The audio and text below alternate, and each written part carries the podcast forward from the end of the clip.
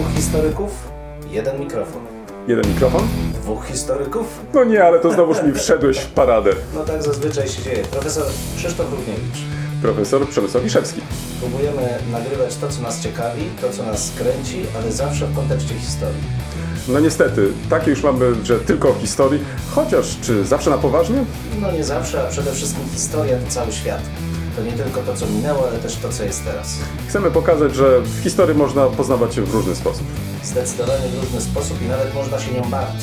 Państwo wszyscy widzą, że się uśmiechamy, więc my się też bawimy nieźle. Bardzo dobrze. Dwóch historyków, jeden mikrofon. Jeden mikrofon? Dwóch historyków.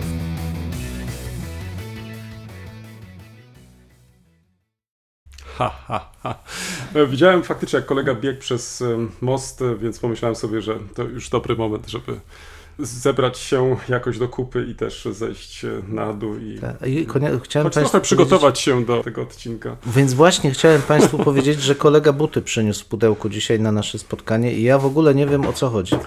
Oglądasz Olimpiadę? Nie. Widzisz, ja też nie oglądam, ale powiedziałem sobie, że skoro nie ogląda, to przynajmniej sobie buty kupię. Proszę, i tutaj masz namacalny dowód. I chciałeś namacam, wiedzieć... już namacuję. Tak. Już namacałem. Byłem dzisiaj w sklepie specjalistycznym, faktycznie. Zostałem pięknie obsłużony przez jakiegoś biegacza maratończyka. Wow. Nie będę opowiadać szczegółów, bo nie każdego mogą interesować.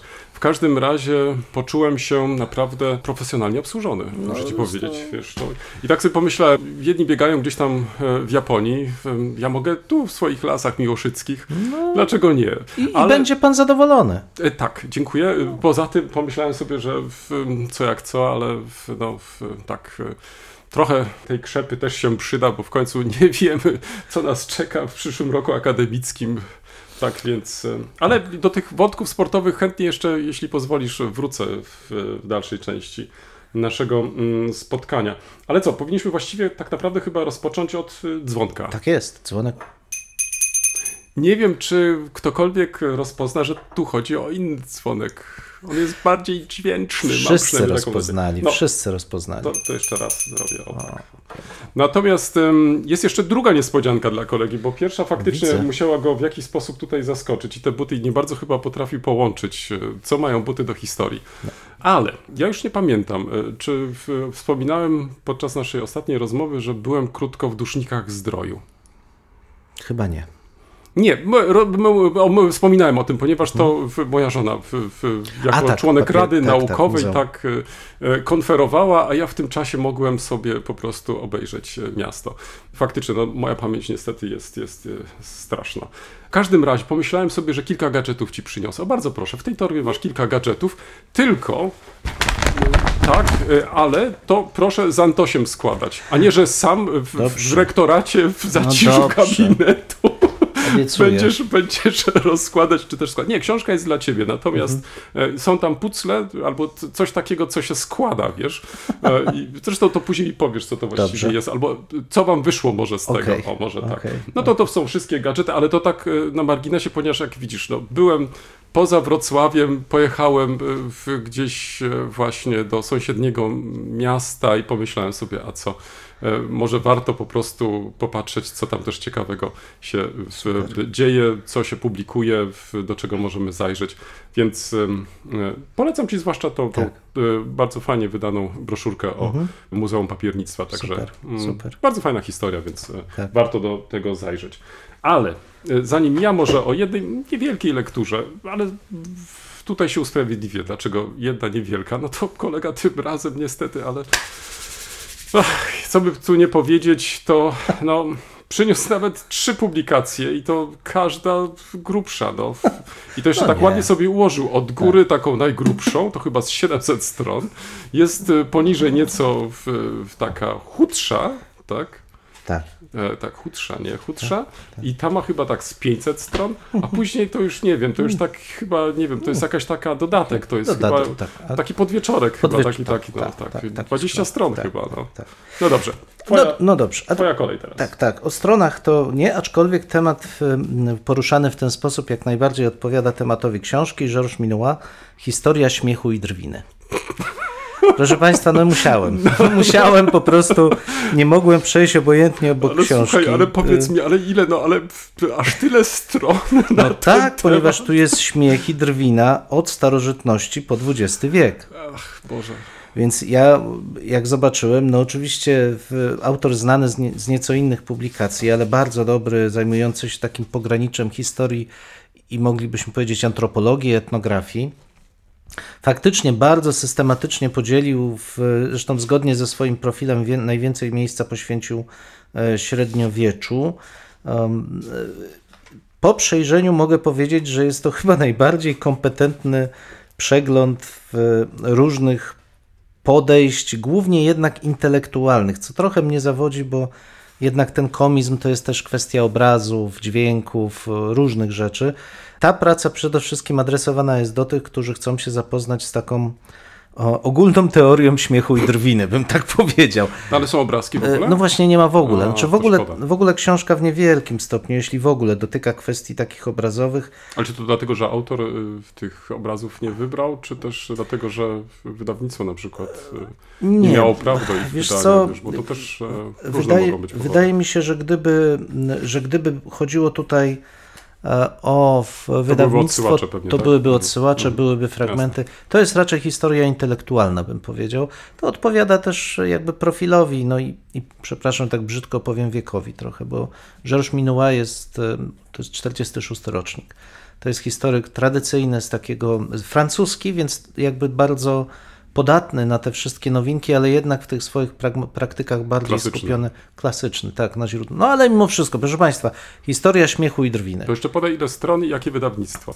Alatea bardzo... Znaczy ja cenię Alateę za to, że bardzo fajne książki wydaje, natomiast sposób wydania jest taki, powiedziałbym, przaśny dość. No ale zobacz, ale to no chociaż tutaj o cenie możemy dyskutować, tak. Bo one, te książki nie są wcale takie tanie. Nie są tanie. Nie są tanie. Ja mam, wielokrotnie czekam, tak. Aż będą przeceny i dopiero wtedy kupuję kilka tytułów. Bo natomiast nie mam. Nie muszę to. Nie mam dobrego zdania o stronie edytorskiej. Malutkie marginesy, niewiele światła, ciemny papier. No ale okej.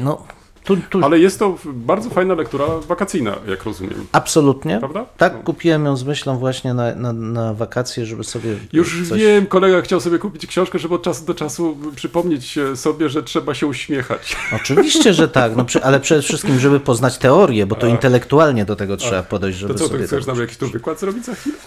Myślę, że nie. Myślę, że po prostu zastosuję w praktyce teorię. Ach, no dobrze. Chcesz się, krótko mówiąc, częściej uśmiechać. No bardzo proszę. Tutaj... Polecam, jak najbardziej. Georges Minois. Druga książka zupełnie przeciwstawna, pod wieloma względami. Magdalena Grzebałkowska, Wojenka o dzieciach, które dorosły bez ostrzeżenia. Kapitalna książka. No to słuchaj, to tutaj już autorka jest świetna, także to chyba kolejna książka Magdaleny Grzebałkowskiej, którą koniecznie trzeba przeczytać. Absolutnie, prawda? Absolutnie. No. Napisana perfekcyjnie, bo od razu Państwu, żeby dopowiedzieć, książka jest o losach dzieci, które przeżyły II wojnę światową.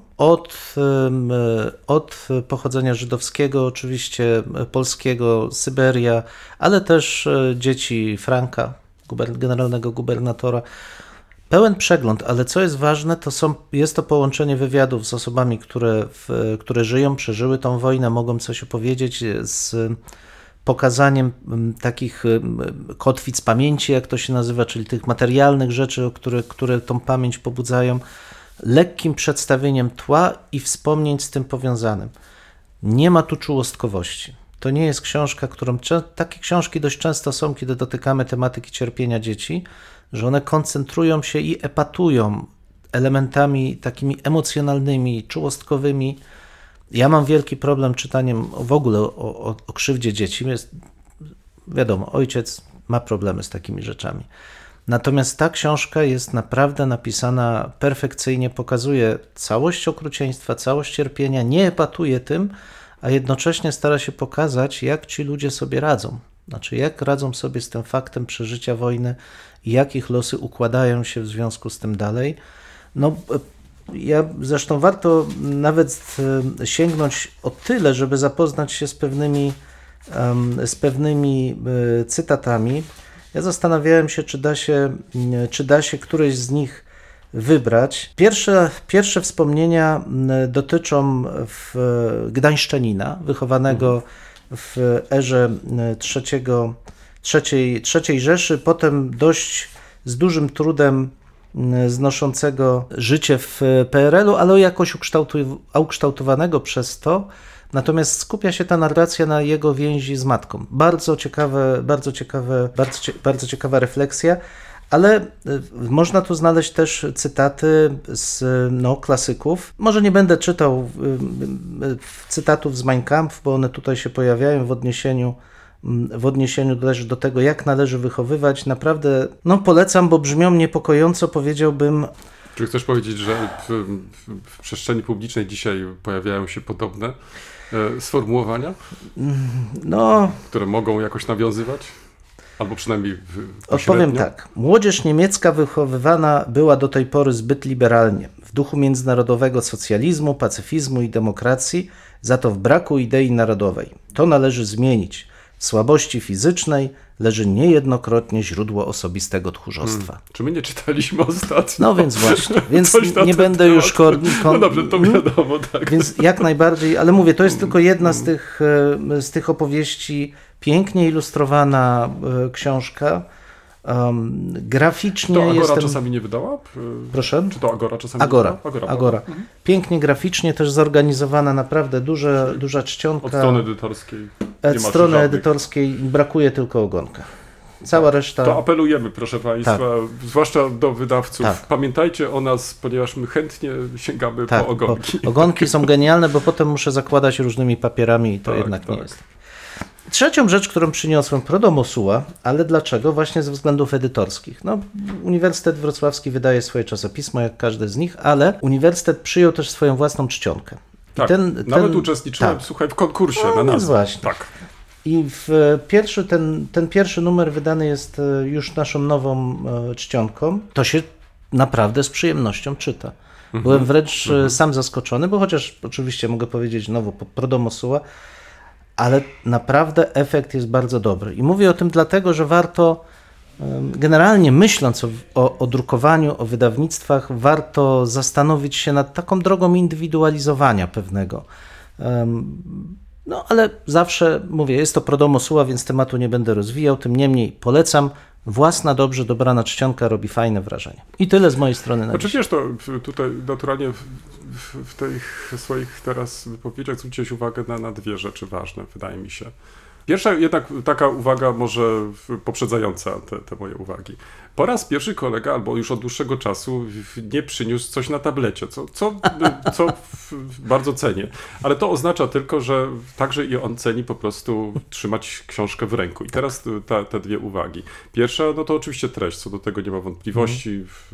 Jasne, my często tutaj staramy się przybliżyć krótko w treść takiej czy innej pozycji, po którą warto sięgnąć, ale zwracamy też właśnie coraz częściej na tą stronę edycyjną i myślę, że to dobrze się chyba dzieje, to znaczy, bo jeśli wchodzisz do księgarni, to widzisz, że wielu wydawców faktycznie przykłada bardzo dużą wagę do strony edytorskiej i chyba to się dobrze dzieje, ponieważ tak jak przed chwilą powiedziałeś, dzięki temu czytając taką pozycję, czy to będzie właśnie czasopismo uniwersyteckie, czy będzie książka, czy nawet jakaś broszura, to sprawia przyjemność. Po prostu raz, że te oczy gdzieś tam nie biegają po różnych jakichś tam miejscach, tylko faktycznie koncentrujemy się, ja bym wręcz nawet powiedzieć, celebrując trochę lekturę jako taką.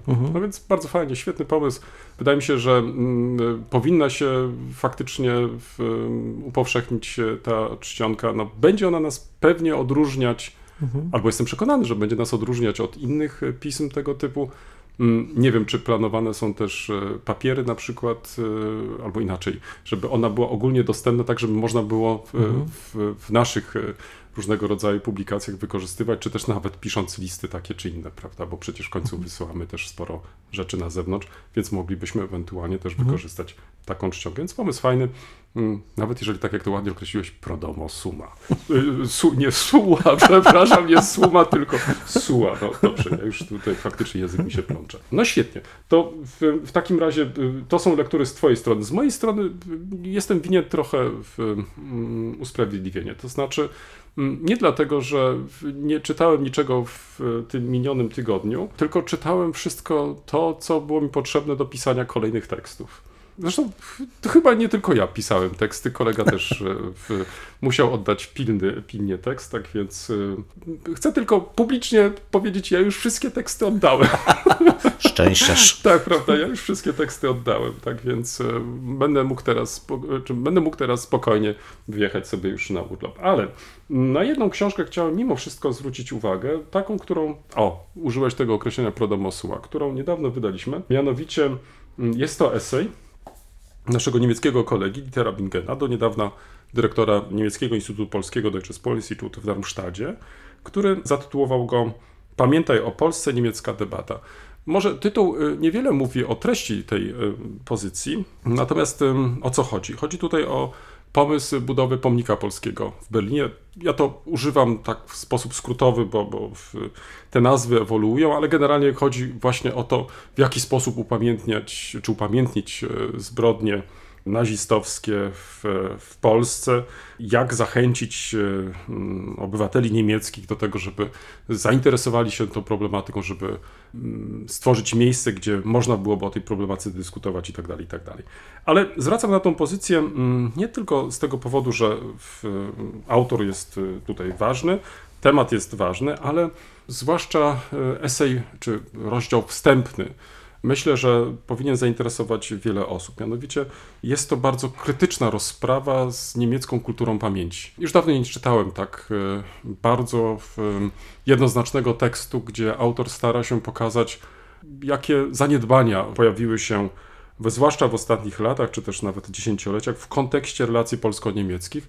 No i teraz, skoro rozmawiamy na taki czy inny trudny temat, to polsko-niemiecki w tym konkretnym przypadku, to czy faktycznie mamy tą samą wiedzę, czy mamy tą samą wrażliwość, a jeżeli nie mamy, to jak wytłumaczyć, że mimo tak bardzo intensywnego dialogu nadal pojawiają się problemy właśnie w tej komunikacji. Tak więc polecam cały esej, ale przede wszystkim ten rozdział wstępny, bo wydaje mi się, że nie jest on długi, ale bardzo ważny i myślę, że porządkuje trochę wiedzę, a jeśli mógłbym polecić jeszcze tą książkę komuś innemu, to chętnie bym polecił polskim politykom, żeby od czasu do czasu sięgali też i po takie lektury.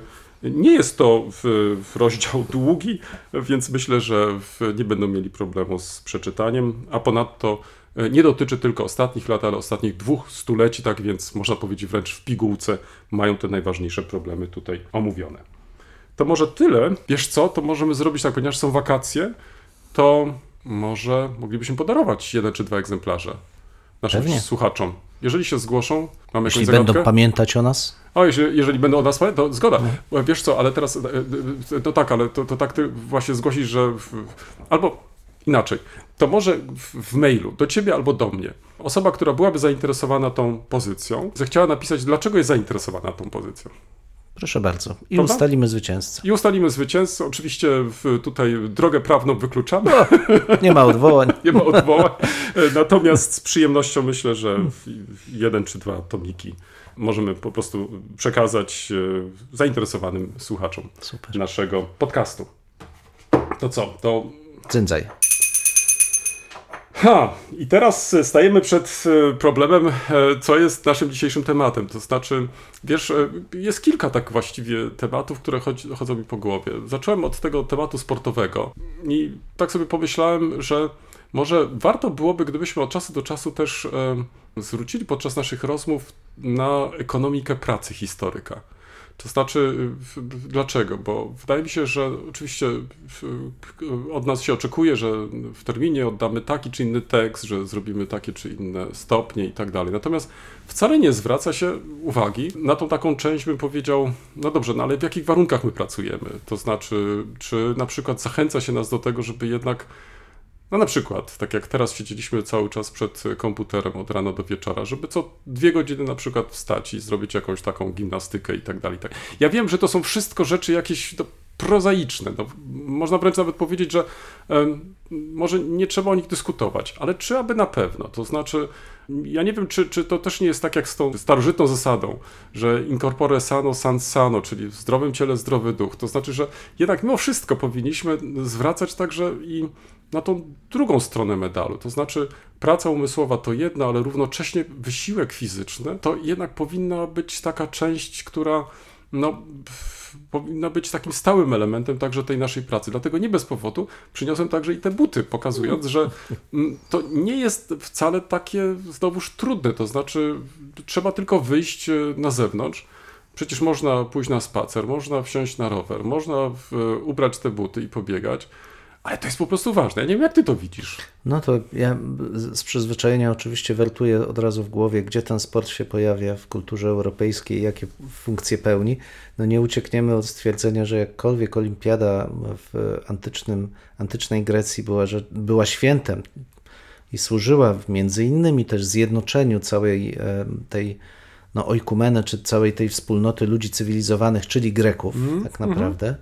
I była takim trochę znakiem rozpoznawczym, że właśnie tu jest Grecja, tu są Grecy. No ale samo zamiłowanie do ćwiczeń nie wynikało z jakiegoś założenia, że troszczymy się o zdrowie fizyczne, tylko z przygotowania do pełnienia funkcji żołnierza. Obywatel był zobowiązany bronić swojej ojczyzny i ta dbałość o tężyznę fizyczną wynikała między innymi z tego, no. Wojny w tym czasie nie były czymś, co polegałoby na puszczaniu dronów. Jak wszyscy wiemy, jednak trzeba było dźwignąć. Wojnach, tak, jednak trzeba było dźwignąć nie tylko tą zbroję, która akurat w tych Grecji nie była jakoś szczególnie ciężka i wyrafinowana, ale sam proces przepychania, chociażby kiedy już falanga była, czy w ogóle marszów i tak dalej, wymagał tężyzny fizycznej. No i potem dopiero rodzi się ten sport jako coś, co jest dobre dla zdrowia, dla człowieka, właśnie ta mens sana, o której wspomniałeś, ten zdrowy umysł, który jest w zdrowym ciele, ale znów wtedy mówimy o arystokratach, o elicie. Pamiętajmy, że na coś takiego zawsze mogła sobie pozwolić arystokracja, co też nie było wcale powszechne, bo z jednej strony sport jako coś, co niejako pojawia się wtedy, kiedy generalnie ludzie się nie ruszają, mówiąc brutalnie. I wtedy nagle zaczynają się interesować tymi, którzy się ruszają, albo zaczynają sami być przekonywani, że ruszać się trzeba. Też tworzą różnego rodzaju filozofie, które mają ich zachęcić do tego, żeby zaczęli się ruszać. Tak, no bo jeżeli spojrzymy na średniowiecze, gdzie ci jednak arystokraci w większości średniego szczebla, no muszą walczyć, muszą być na koniu, oni żyją tym polowaniami. Czyli oni są w ruchu, tak. Nawet jeżeli, jak pamiętasz, prace poświęcone jakby szlachcicom nowożytnym, naszym polskim, którzy słyną w tych obrazach z wielkich brzuchów, tych takich rubasznych kształtów, to oni tak naprawdę cały czas też byli w ruchu. To żyli w końcu w swoich majątkach, objeżdżali je, owszem, konsumowali za dużo, ale generalnie szlachcic powinien żyć na koniu, mówiąc brutalnie. To dopiero ta arystokracja wyższa, magnaci, no niekoniecznie już mieli tak zdrowy tryb życia. No i dochodzimy do XIX wieku, kiedy pojawia się ten sport, jaki znamy, czyli ten ruch gimnastyczny w Niemczech, który zaczyna znowu pełnić funkcję taką jednoczeniową, ale też przygotowującą. To jest element tożsamościowy, prawda? Tożsamościowy, ale też przygotowującą do służby wojskowej. Mimo wszystko ten ruch turnierski oczywiście pełni funkcję patriotyczną przede wszystkim, no i jednak gdzieś militarną, gieś tam się cały czas... W przypadku uniwersytetu to burschenschafty przejęły na przykład tą funkcję. Ja myślę o tych Schlagendeburschenschaften, czyli te, które... Bijące się, tak. No ale spójrz na miasta. Właśnie schyłek XIX wieku tuż przed I wojną, to są te wielkie założenia sportowe i okres międzywojenny, zwłaszcza tego wychodzenia z kryzysu, to też jest zakładanie tych wszystkich pól, stadionów, basenów, to wszystko dzieje się jakby z jednej strony oczywiście na gruncie tego zainteresowania ciałem i sportem, ale z drugiej strony ma to ten podtekst cały czas, że to nie jest tylko rozrywka, ale to ale jest wiesz, też jakiś obowiązek. Zwracasz jeszcze tutaj na bardzo ciekawą rzecz uwagę, bo często na razie się skoncentrowaliśmy na sporcie jako takim, ale przecież tu podjąłeś bardzo ciekawy temat w chwili, kiedy miasta zaczęły się rozrastać, to znaczy kiedy zaczęto usuwać mury miejskie i tworzyć na przykład parki miejskie, to korzystano także i z tego faktu i zaczęto po prostu te miejsca rekreacyjne także tworzyć. Tak więc tą bazę stale rozszerzano, zachęcając tym samym, żeby właśnie w chwilach wolnych korzystać z tego i faktycznie z tego korzystano. Tak, ale znowu zobacz, że to jest też moment, w którym zmienia się tryb życia człowieka, to znaczy coraz większa grupa ludzi osiadając w miastach zaczyna wypełniać te swoje obowiązki związane z pracą w sposób taki bardzo stacjonarny. To są robotnicy zamknięci w fabrykach, to są też ludzie, którzy rzemiosło zaczynają wykonywać w coraz większym zakresie, już nie sami dla siebie, ale w coraz większych grupach, znowu przywiązani do konkretnych, powtarzalnych czynności. No i wreszcie to jest mieszczaństwo, które zaczyna żyć znowu w coraz większej grupie, oderwane od natury i zaczyna się ten proces równoległy, powrotu do natury. I elementem ale tego zobacz, powrotu to jest zainteresowanie sportem. XVIII wieku to jest ten początek ruchu ogródków działkowych. No, się śmiejesz, bo faktycznie ostatnio, proszę Państwa, zastanawiałem się, jaka jest różnica, przynajmniej jeżeli chodzi o tutaj w praktykę niemiecką, w określeń Kleingarten z jednej strony, a Schrebergarten z drugiej strony. I faktycznie koniec XVIII wieku to jest pojawienie się tych pierwszych ogródków, ale też z myślą przede wszystkim o tym, ażeby tworzyć dodatkową żywność, to znaczy, żeby można było po prostu na własne potrzeby tą żywność mieć. I to jest jeden z oczywiście z wątków, ale mamy też ten drugi wątek, już drugie połowy XIX wieku, pojawienie się takiego całego ruchu Schrebergarten, to znaczy, gdzie można było się wręcz uczyć, a można nawet powiedzieć i w XX wieku, w pierwszej połowie pojawiły się takie pomysły, das Schaffen der Schulfolk. Ja nie wiem, słuchaj, czy ty miałeś w swojej szkole ogródek? Pewnie. Musiałeś uprawiać na przykład oczywiście takie czy inne. Czy dzisiaj słyszałeś, żeby były jakieś ogródki przyszkolne? Na pewno nie w szkołach klasycznych. W szkołach nieklasycznych, takich jak montessoriańskie, wiesz, bo ja zacząłem się zastanawiać, co zostało tak naprawdę z tego ruchu XIX-XX-wiecznego, bo przecież to, że uczono uczniów właściwie od pierwszej klasy, z jakimi roślinami ma do czynienia, jak je uprawiać, na co zwracać uwagę i tak dalej, no to powodowało, że wychodziło się faktycznie na zewnątrz, prawda? Ale to zobacz, że paradoksalnie ta zmiana związana cały czas, jeszcze to podkreślę, z tym rozdziałem między kulturą, cywilizacją i naturą i dążeniem do utrzymania jakiejś równowagi rzeczywiście widoczna jest w szkołach, ale w taki przedziwny sposób. To znaczy, kiedy my czujemy coraz bardziej, że ta cywilizacja potrzebuje równowagi w postaci właśnie jakiejś relacji z naturą, ja już tu nawet nie będę ruchów ekologicznych przypominał, ale w ogóle funkcjonowania w takim codziennym życiu, to szkoły czy system szkolny w ogóle tego nie dostrzega. To znaczy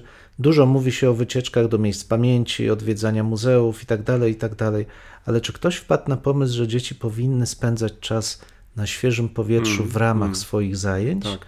Że one powinny poznawać świat. My mieliśmy to załatwione w pakiecie z wykopkami, sadzeniem lasów i różnego typu czynnościami PRL-owskimi, ale mimo wszystko my też żyliśmy bliżej natury. Ja mam takie wrażenie, że ta separacja, którą widzimy dzisiaj, to stwierdzenie, że dzieci w wieku kilkunastu lat pierwszy raz widzą krowę albo idą do zoo, żeby zobaczyć konia, osła, kurę, to jest dla mnie jakaś głęboka porażka systemu edukacyjnego. Ale uporządkujmy trochę, bo zobacz, tu wspomniało o tych ogródkach działkowych nie bez powodu, bo to oczywiście był inny cel tutaj, chodziło o to, żeby pozyskać żywność, oczywiście też i czas wolny się tutaj w to inwestował, natomiast sport jako taki to jest przede wszystkim czas wolny. Można wręcz powiedzieć, Gdybyśmy się uparli, to moglibyśmy powiedzieć, tak, lekarze też zalecają, może nie tyle, żeby sport wyczynowy, no ale jednak mimo wszystko, żeby jakieś tam formy sportu uprawiać z różnych tam powodów i tak dalej, zwłaszcza tutaj w tym przypadku leczniczych. Ale wraz z rozwojem miast, wraz z pojawieniem się tych terenów zielonych, no to ludzie zaczęli wychodzić, zaczęli właśnie uprawiać te sporty, zaczęli też rywalizować między sobą i tutaj chyba jest jeszcze jeden taki właśnie element, to znaczy w chwili, kiedy się pojawiają te sporty zespołowe, że faktycznie, tak jak wspomniałem, z jednej strony to był ten element tożsamościowy, ale z drugiej strony też rywalizacji, no bo jednak chyba od samego początku w sport jest wpisana też rywalizacja i tutaj otwieramy kolejny chyba rozdział rywalizacji już nie tylko wewnątrz danego kraju czy danej społeczności, miasta, regionu i tak dalej, ale też międzynarodowej i często właśnie chyba taka też była idea w organizowania olimpiad, że to były właśnie te chwile, kiedy przynajmniej na krótki czas kończono wszelkie waśnie, wszelkie wojny po to, żeby rywalizować między sobą, ale już nie walcząc. No. Czy idea oczywiście olimpijska jest bardzo piękna, bo chce pokazać, że człowiek może współpracować ze sobą, że nawet jeśli rywalizujemy, to rywalizujemy pięknie. Znaczy, no właśnie, jest to fair play tak, na przykład. Tak. Graj uczciwie. Ale zwróć uwagę, że ta idea została kompletnie zdezawuowana przed i po II wojnie światowej, czyli mamy olimpiadę w Berlinie, ale potem mamy olimpiadę w Moskwie. Dwa państwa totalitarne, które uczyniły z olimpiady de facto element propagandowy, no i konflikty wokół tego. No, olimpiada w Moskwie jest chyba najlepszym przykładem, gdzie zdecydowana większość krajów demokratycznych po prostu nie wzięła w niej udziału. Ale mogę wrzucić tutaj taką anegdotkę. Nie wiem, czy kojarzysz tego amerykańskiego biegacza czarnoskórego, Jesse Owensa, który zdobył 4 złote medale na olimpiadzie, którą przed chwilą wymieniłeś w Berlinie. Wyobraź sobie, że Hitler nie podał mu ręki. To znaczy nie pogratulował. To Louis mu nie podał ręki. Tak. No więc tutaj, mimo że propagandowo świetnie przygotowano tą olimpiadę i chciano przynajmniej pokazać światu i chyba świat się jakoś tak trochę chyba poddał właśnie tej propagandzie nazistowskiej. No, ale też dodajmy, że zaprzęgnięto w tą najnowszą technologię ówczesną. No, tak, naturalnie to przecież tutaj myślę, że spore pieniądze też poszły, żeby ta oprawa propagandowa faktycznie była na najwyższym poziomie i powstało faktycznie takie wrażenie, że oto mamy do czynienia z nowoczesnym państwem, świetnie zorganizowanym, tolerancyjnym w jakimś tam sensie, bo przecież także i żydowskiego pochodzenia sportowcy byli dopuszczeni do rywalizacji i tak dalej, i tak dalej. No ale doskonale wiemy, że to była tylko jedna wielka propagandowa impreza, która przynajmniej światu miała pokazać inne oblicze tychże właśnie nowych Niemiec. Co też ale to też fajnie pokazuje, prawda, w jaki sposób współczesna, no nie tylko współczesna polityka jest w stanie wykorzystać wszystko, co budzi masowe emocje. Zwróć też uwagę, że no nie wiem, czy to był bardziej wysublimowany, ale funkcjonuje zresztą do dziś. Sposób na jakby ocieplanie relacji politycznych to też jest wykorzystywanie właśnie sportu. Mamy politykę krykietową, była polityka ping-pongowa.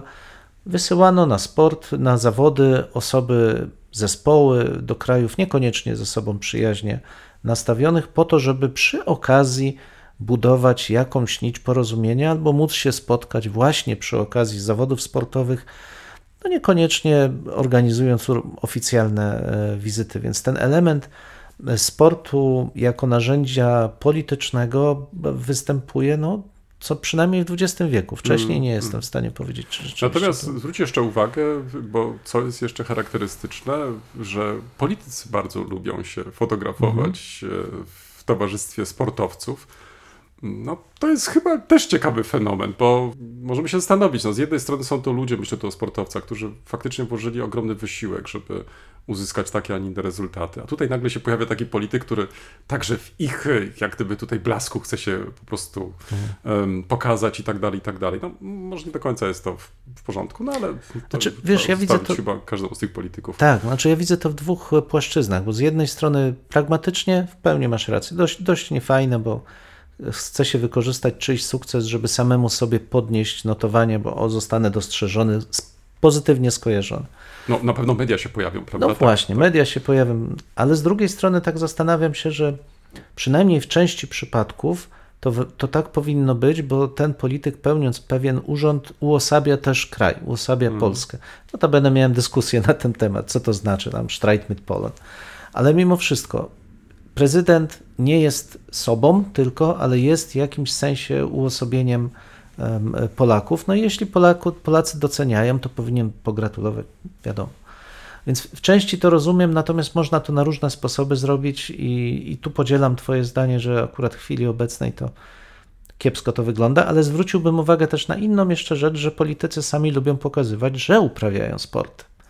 Jeżdżenie na rowerze, słynne haratanie w gałę, które dość powszechne było, to kreuje pewien wizerunek też, że oni biorą udział w tych samych emocjach, które przeżywają wszyscy dookoła. Albo są zdolni też do wysiłku, wiesz, bo ja bym może też na to zwrócił uwagę, że to nie jest tak, że są tylko przywożeni autami, ale też uczestniczą po prostu w rywalizacji i to takiej, no bym wręcz powiedział, takiej podstawowej rywalizacji. Tak, to znaczy są skłonni także grać z innymi, nazwijmy to, z przeciwnikami na przykład politycznymi i tak dalej, i tak dalej. No, jest to gra zespołowa, jakby nie patrzeć. Tak. Mamy drużynę jedną i drugą. No. To może, słuchaj, to nie jest jeszcze takie po prostu złe. Natomiast jeszcze jeden wątek mi się pojawił właśnie, kiedy wspomniałeś o tym, że dobrze, że jesteśmy też reprezentowani na zewnątrz i tak dalej. Ja myślę, że to chyba jest dla nas oczywiste i co jak co, ale po to wybieramy chyba tych polityków, te osoby, żeby nas reprezentowały także na zewnątrz. Natomiast myślę, że nie rozwiązuje to oczywiście wszystkich problemów, bo są ogromne też bolączki samego sportu. I można byłoby mieć tylko nadzieję, że taki polityk, który pojawi się w towarzystwie takiego czy innego sportowca, doceniając jego wysiłek, no, zainteresuje się też, co się dzieje z jego dyscypliną na przykład, jak może trenować, w jakich warunkach, czy stać go na to, żeby na przykład inwestować w ten sport, który uprawia i tak dalej, i tak dalej. Mnie się wydaje, że to jest trochę inna strona medalu i o tym chyba politycy też nie powinni zapominać, bo w końcu to oni są tymi, którzy mogą, tak przynajmniej się wydaje, po prostu pomóc. To jest też ciekawa uwaga, bo zwraca nam też, czy rzuca światło na zmianę, która dokonała się chyba w okresie międzywojennym, ewentualnie tuż po, to znaczy sport, który wcześniej miał charakter amatorski i wręcz wymagane było bycie amatorskim sportowcem. Albo cię było stać, albo cię nie było stać, albo to, żeby uprawiać. Przekształca się w sport zawodowy, to znaczy dostajesz pieniądze za to, że uprawiasz sport. To jest jakby zupełnie inna sytuacja, ale też nakłady, jakie są związane z przygotowaniem sportowca, z byciem sportowcem, radykalnie rosną. Znaczy to, co my oglądamy w tej chwili, to dla, normalnego człowieka, choćby nie wiem jak trenował po pracy, jest absolutnie nieosiągalne. Był kiedyś taki, pamiętam taka opowieść na marginesie, pewnie Wyścigu Pokoju, bo to jeszcze czasy PRL-owskie, a może Tour de France, gdzie coraz więcej tych kolarzy widać było, że przyjmuje doping, wtedy jeszcze nikt się tam tym nie przejmował, te rozrośnięta tkanka mięśniowa i tak dalej.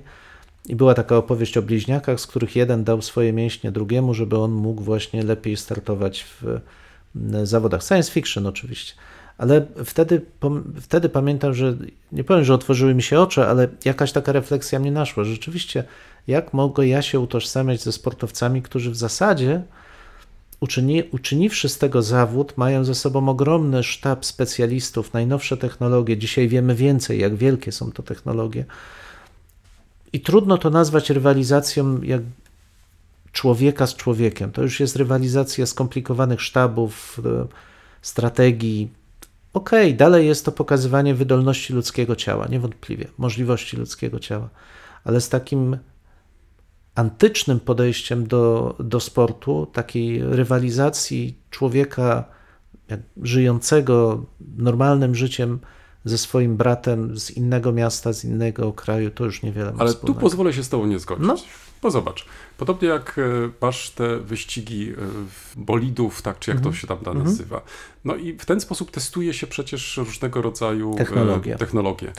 Tak, zwróć uwagę, że właśnie ja dzisiaj kupiłem sobie świetne buty. Mhm. Sprzedawca opowiadał mi o tych butach chyba przez 15 minut. Przekonał mnie, nie przeczę. I na co mi zwrócił uwagę, że to jest jakaś nowa technologia, to jest jakaś, co pozwala szybciej biegać. Czy pan będzie szybciej biegać, czy też nie, to już oczywiście pańska decyzja. Ale słuchaj, taką opcję mam, taką możliwość mam. Czyli ja trochę po części jestem też beneficjentem pracy, wiesz, tych sztabów, a przede wszystkim tych sportowców, którzy godzą się na coś takiego, prawda? I wiesz, ja oczywiście nie mam nawet ambicji, żeby osiągać takie wyniki, bo z racji już wieku nie jest to po prostu możliwe, ale sam fakt, że zmienia się to wszystko, że zmieniają się kolory, że ja nie wiem, czy ty czasami też tak masz, ale kiedy już biegasz w tych jednych butach, przebiegłeś pewnie z 1500 kilometrów, to się zastanawiam, Boże, chyba już najwyższy czas, żeby po prostu sobie w końcu kupić jakieś nowe buty, no bo to ma być jakiś taki nowy zastrzyk do tego, żebyś mógł biegać dalej po prostu i żebyś miał chęć dalej, żebyś nie stracił, bo nagle masz koślawe buty i tak dalej, i tak dalej. Więc ja myślę, że to trochę jest decyzja należąca do nas, znaczy z jednej strony ogromny szacunek dla właśnie tych sportowców, dla ich zmagań i tak dalej. Z drugiej strony wydaje mi się, że my też po części jesteśmy beneficjentami tych ich właśnie wysiłku. Z drugiej jednak strony, czy tam z trzeciej strony już, ja cały czas wierzę jednak w ten humanistyczny wymiar. To znaczy, że to ma jakiś sens. To znaczy, że nie tak jak przed chwilą powiedziałem, taki czarny obraz namalował, że w ogóle dajmy sobie spokój, bo to tak naprawdę to wszystko są już maszyny. Nie. No, tak bym tak tragicznie tego nie widział. Ja mimo wszystko nadal chcę wierzyć w to, że jest piękna rywalizacja, że wiesz co, być może jak jedziesz rowerem do pracy, chociaż nie, jadąc rowerem to nie możesz myśleć, ale jak biegasz, to faktycznie myślisz. Przychodzą mi różne pomysły do głowy. Później staram się jakoś zastosować. Jedne się udają, inne się nie udają, ale co mnie nakręca, to właśnie myśl, że za 2 dni znowuż muszę wybiec i być może za 2 dni się pojawi kolejny jakiś pomysł. Słuchaj, to jest kapitalne. Mogę tylko podziwiać, kolega biega, ja nie biegam, ja mogę sobie pojeździć na rowerze i pochodzić po górach. Ale jest coś takiego jak slow jogging, słuchaj, zwróć na to uwagę. Slow. Jest coś takiego jak nawet very slow and alone. W każdym razie nie przypadam też za rywalizacją, żeby było jasne, stąd dla mnie te zawody sportowe nie są jakimś elementem, który mnie szczególnie wciągają, natomiast uprawianie sportu, uprawianie w ogóle ruchu, taka kultura fizyczna, troska o siebie, w 100%. Uprawiajmy sport, niekoniecznie myśląc o rywalizacji. I zachęcajmy, zwłaszcza w czas wakacyjny, bo to różnie jest też interpretowane, co z tym czasem można robić. No, ćwiczyć i korpus, i mens.